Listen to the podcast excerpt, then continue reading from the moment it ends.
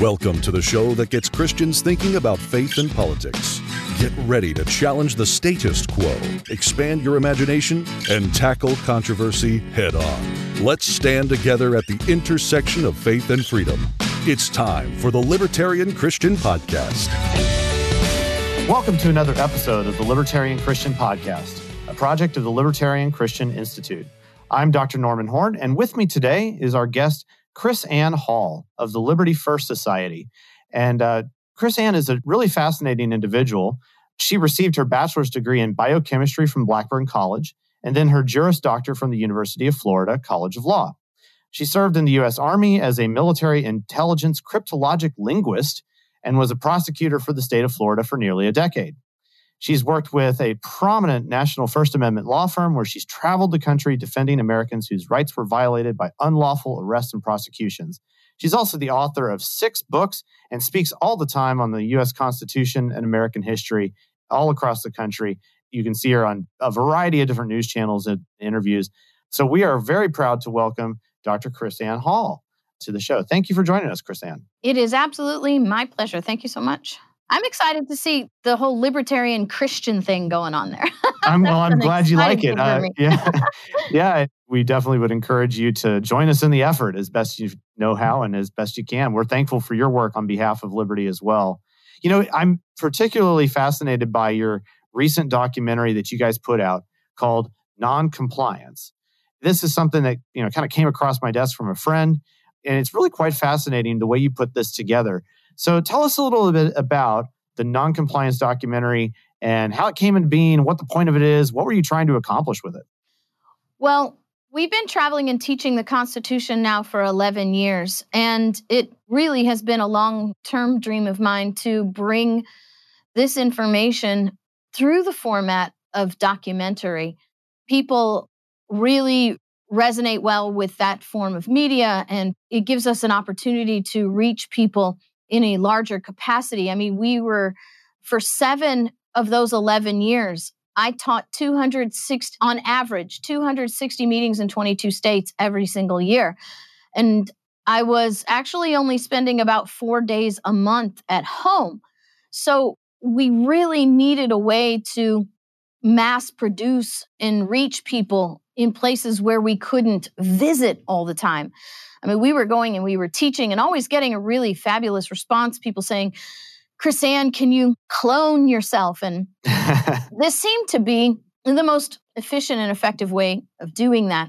And then, because we teach many principles, concepts of the Constitution, American history, this concept, this principle of noncompliance, peaceful noncompliance, as it has been sewn into the fabric of our constitutional republic as the strongest check and balance of government that is not complying with the Constitution, that is not respecting the limited consent of power by the people. This topic seemed to be the most not only relevant, but also the most effective message to give because so many people out there are looking for solutions and so this is actually a solution that goes back to the hands of the people. You don't have to elect a political savior for it. You don't have to wait for somebody to do something for you. You don't have to trust in government for it. It's actually a power in the hands of a single person and more effectively in a group of people. So you don't have to have a majority who are with you historically, and you've seen the movie Noncompliant, we show that studies have shown that less than 3.5% of the population is needed for a successful change in society through peaceful noncompliance. And that's a really kind of fascinating thing to consider that, you know, you talk about in, in the video about periods of monumental change happen when one person stands up. Right. You know, and first thing I thought about is like, man, is she is she proposing like a great man theory of history here?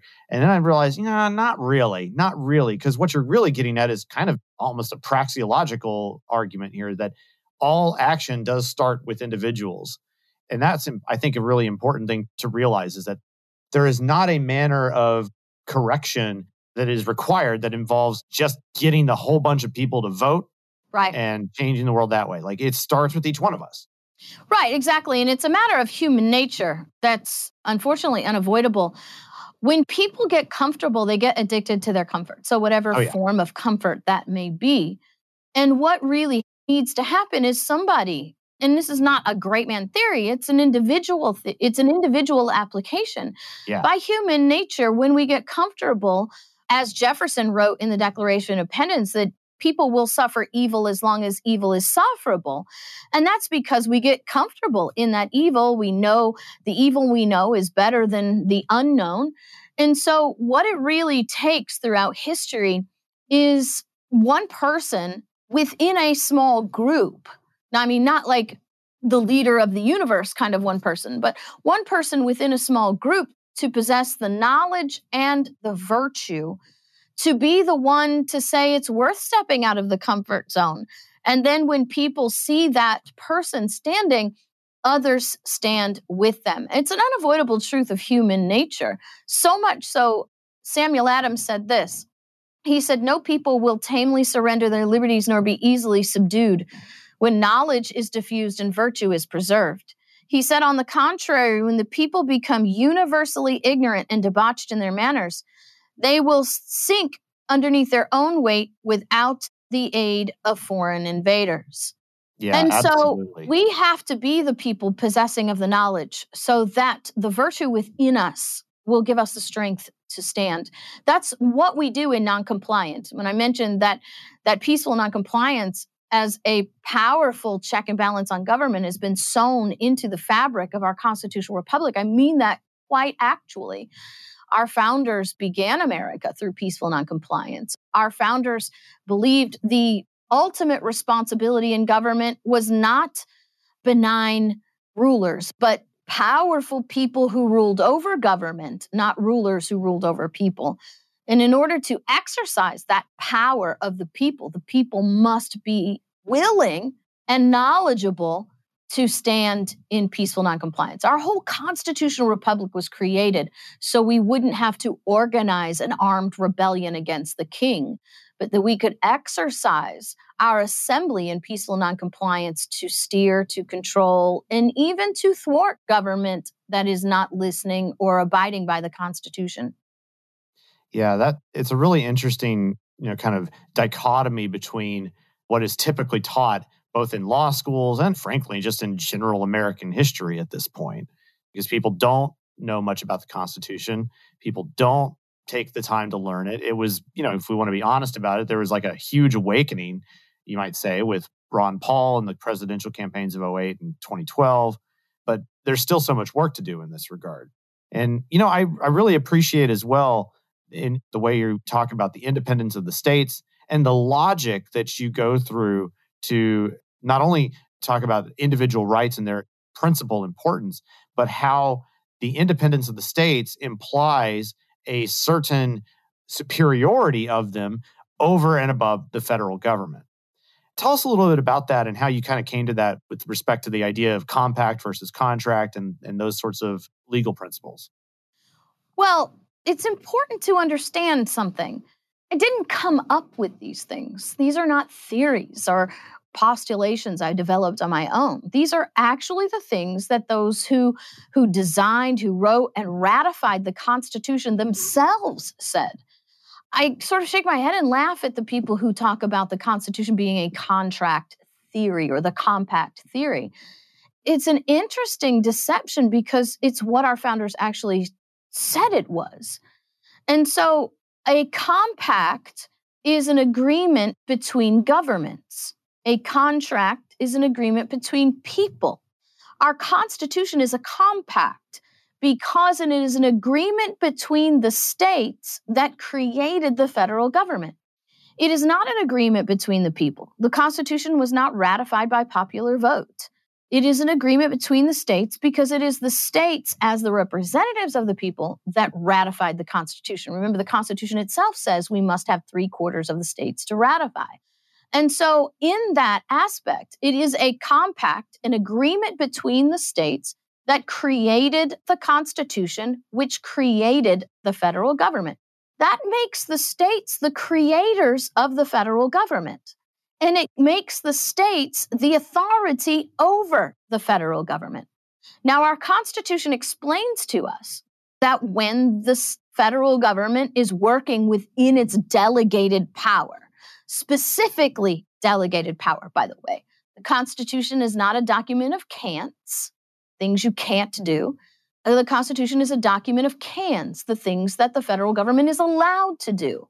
If it's not specifically enumerated as a power, it does not belong to the federal government. The federal government is not authorized to use that authority, that power. And so, Article 6, Clause 2 of the Constitution explains that when the federal government is operating within that limited and defined authority delegated to it by the states, its laws are the supreme law of the land. They uh, go along with the Constitution, they are supreme. However, as Article 6 says, the Constitution is the supreme law of the land, and the laws of the United States made in pursuance to the Constitution are the supreme law of the land. However, if the federal government creates a law, a regulation, an executive order, a Supreme Court opinion that is not consistent with the limited and defined authority delegated to it by the states, then that power is null and void because it lacks authority. It would be like me coming to your house and giving you a piece of paper that says you must now submit to my authority and give me all your furniture. Well, there's no legal basis for that piece of paper because you never consented to me to have that authority. The same thing would be the proper understanding of the federal government. The consent the people gave to the federal government was written down in the Constitution. Anything beyond the limited and defined authority is without the people's consent. It lacks authority. Alexander Hamilton said, it's void and of no force.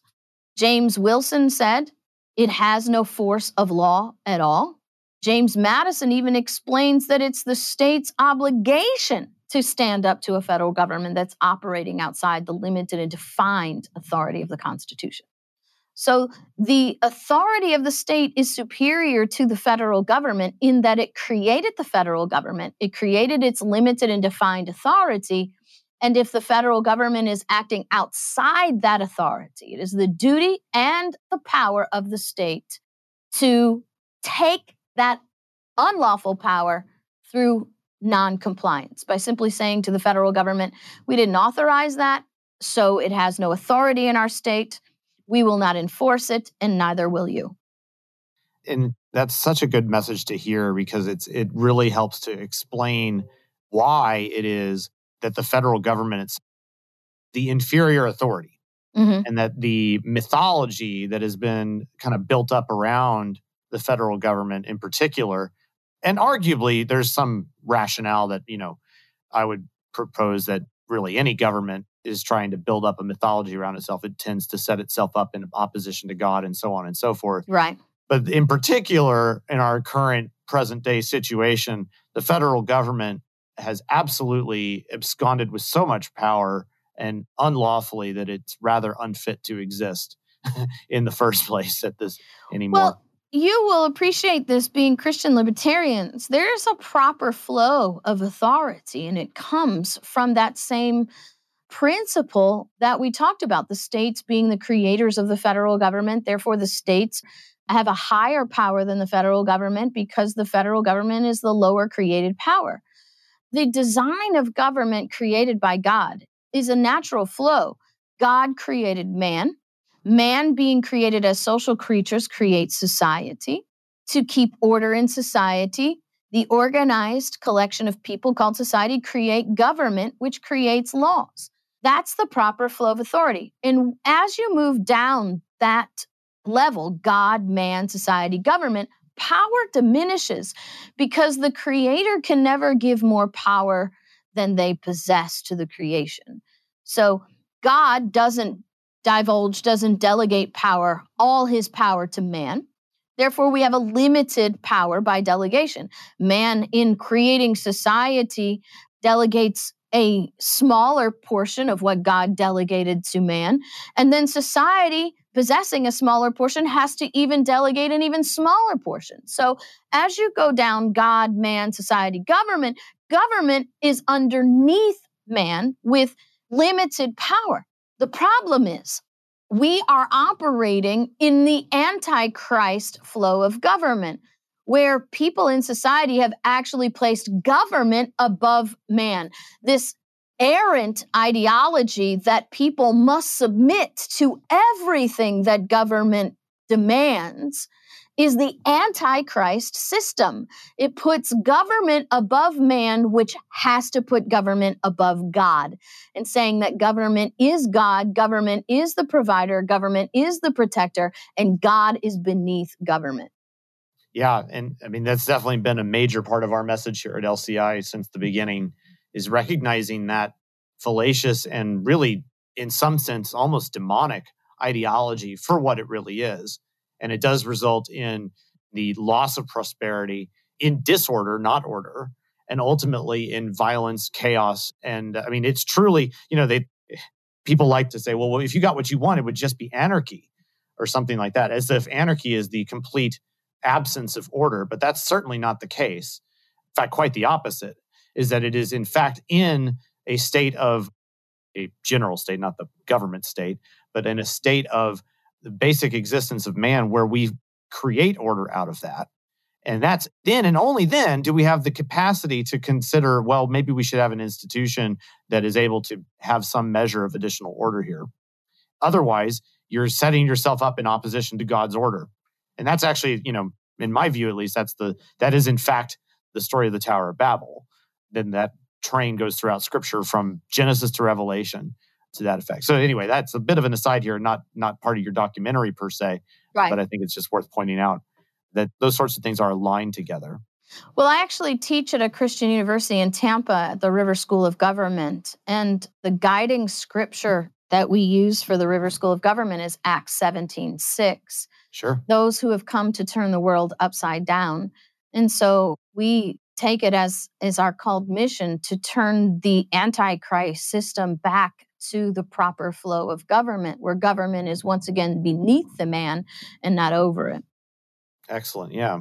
Well, I wanted to point out as uh, you know, going back to the documentary here, I, I love the way that you kind of highlight to people and and I have no idea where you filmed that originally, but I did note that you know you put up a bit about the Texas Constitution even mm-hmm. in a slide. now, being originally from Texas myself and and having a a particular interest in the Texas Constitution, I know, like you pointed out, that our state constitutions are actually pretty great. Yeah, and often protect the rights of the people even more so than the Bill of Rights there's a particular fun little story here. I'll just give you the vignette. I mean, KrisAnne, do you recall about a decade or 12 years ago when Texas was trying to throw out the TSA? Yeah, I do. I actually use that as an illustration, actually. Oh, well, fun fact for you, KrisAnne. That plan that was executed by David Simpson, the representative, was actually the brainchild of him and me. Oh, congratulations. Yeah, yeah, that was a really goofy little idea. I actually had the idea while I was at a UT Austin football game um, on Thanksgiving Day. And uh, just because I had recently met David Simpson, and it was awesome because when I met David, he gave me his phone number and we started talking a bit. And I came up with this idea. He thought it was great. So we wrote the bills together. It was fantastic. But at any rate, really the point is, guys, is that like your state constitutions you can leverage and you need to learn them because there's often so many good things you can gain from that and you can weaponize this in some sense against the federal government.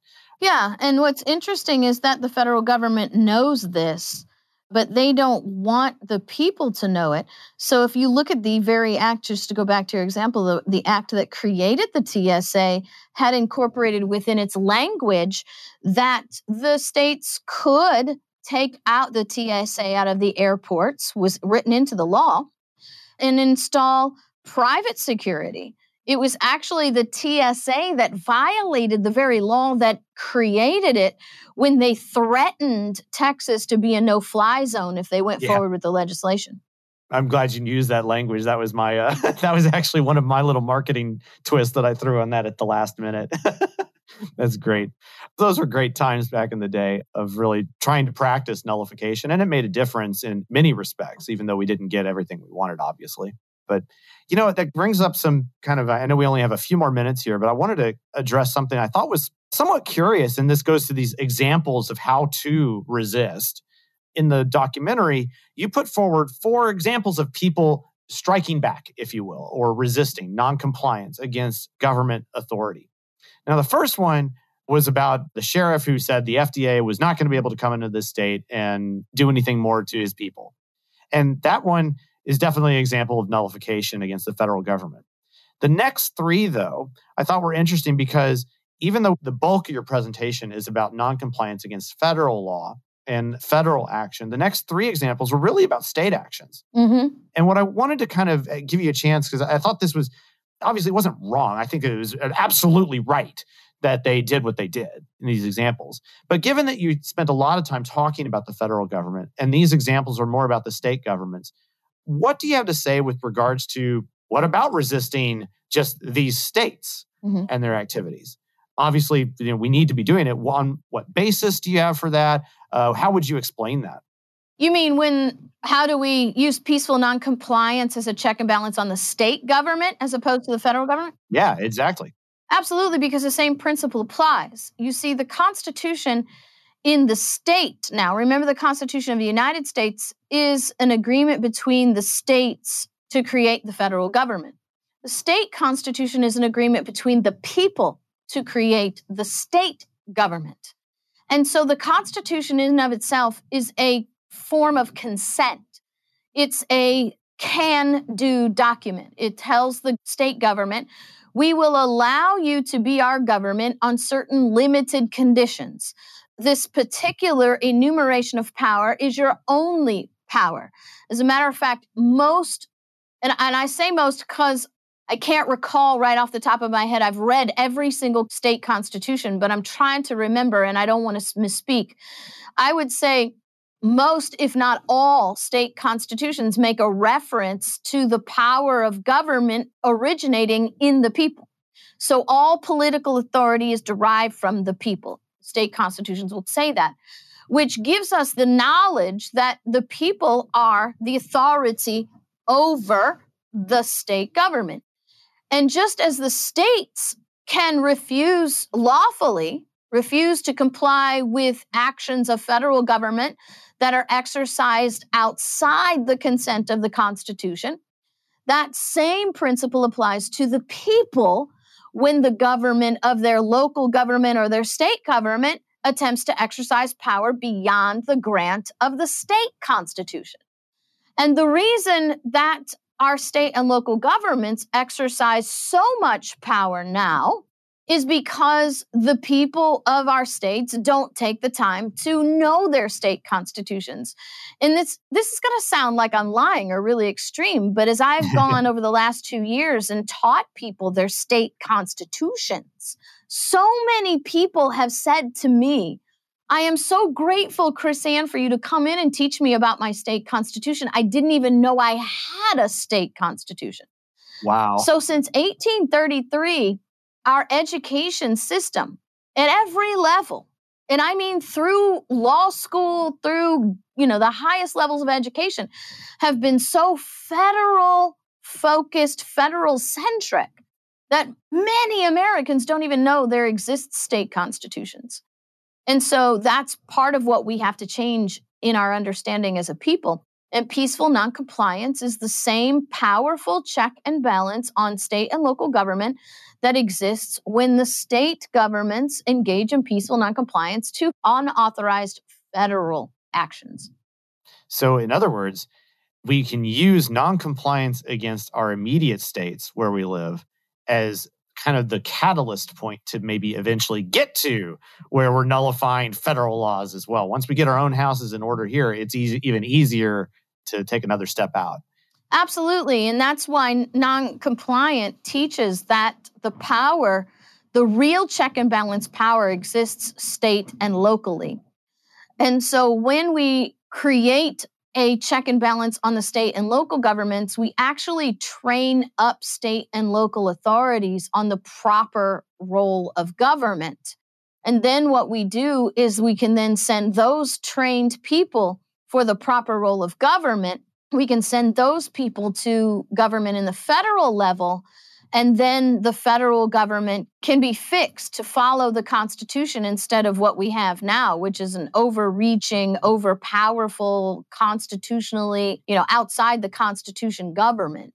And so what we have to do is, you know, like Samuel Adams says, it has to begin with education. And the education is best applied successfully state and local, which is why, by the way, the sheriff and we do mention this in non-compliant briefly, the sheriff is the most powerful application of peaceful noncompliance, both on the state and local level and on the federal level. And I don't know if you're aware, but we started filming the sequel to Noncompliant, Noncompliant 2, and it's all about the history, the role, the duty of the sheriff as a guardian of the people's rights. I was not aware of that, but I was going to bring up the sheriff thing too because I thought that was really cool. And so I'm glad that you're doing the new video. I'm glad that it's, it's uh, you brought up the issue of the sheriff as well. So thank you for that. Appreciate that very much. Is there any final words that you'd like to leave with our listeners before we wrap up and make sure that everybody knows how they can get to watch the non-compliant documentary? Well, my message is one of really successful future application of the power of the people and a hope in what I see is almost a common despair sweeping across America, hopelessness of it's all over, there's nothing we can do. And really, that's a, a misplaced understanding in the power of the people thinking that the only thing we can do is vote. And when we vote people into office and we were wrong about that vote and they go wicked, or they get to office and they are somehow coerced or transformed to be wicked, that that's our only power. And so, what we hope to do is to bring the introduction of the education through noncompliance. You can watch it at noncompliantmovie.com. And then we hope at that point that you will take your education a step further and join us at libertyfirstsociety.com and really learn how government is supposed to work and how government is supposed to be in submission to the state constitution, to the federal constitution, and to the people. And so, what we want to do is return to the design of our constitutional republic where the people have the most powerful check and balance available to them. We don't have to rewrite the Constitution. We don't have to amend the Constitution. We don't have to overthrow government. We don't even have to get violent. What we have to do is change how we think about government, what we know about government, and start acting in our role as government. People have to stop being consumers of government, spectators of government, and start being government. And so we're not just, you know, drive by documentaries. We're just not dumping all this knowledge, awareness into your lap and then leaving you to, to flounder with this knowledge of, oh my gosh, look how bad we are. How do we fix this? That's why noncompliantmovie.com actually works tandem with libertyfirstsociety.com to help people and disciple them into the proper role of government and the power of the people to ensure that. Awesome. Well, we appreciate your work on behalf of Liberty. And we do hope that people go to your website and take a look at those videos and, and what you have available there. Uh, we're thankful that you've been faithful in creating all of this. So thank you so much, KrisAnne, for joining us here on the Libertarian Christian Podcast. Well, thank you so much for the opportunity to be a part of what you're doing. We're always grateful.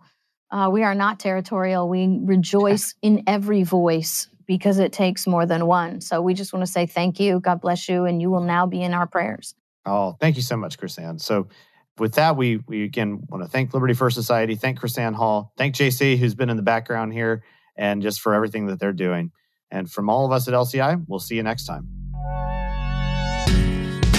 Thank you for listening to another episode of the Libertarian Christian Podcast. If you like today's episode, we encourage you to rate us on Apple Podcasts to help expand our audience. If you want to reach out to us, email us at podcast at libertarianchristians.com. You can also reach us at LCI Official on Twitter. And of course, we are on Facebook and have an active group you are welcome to join. Thanks for listening, and we'll see you next time.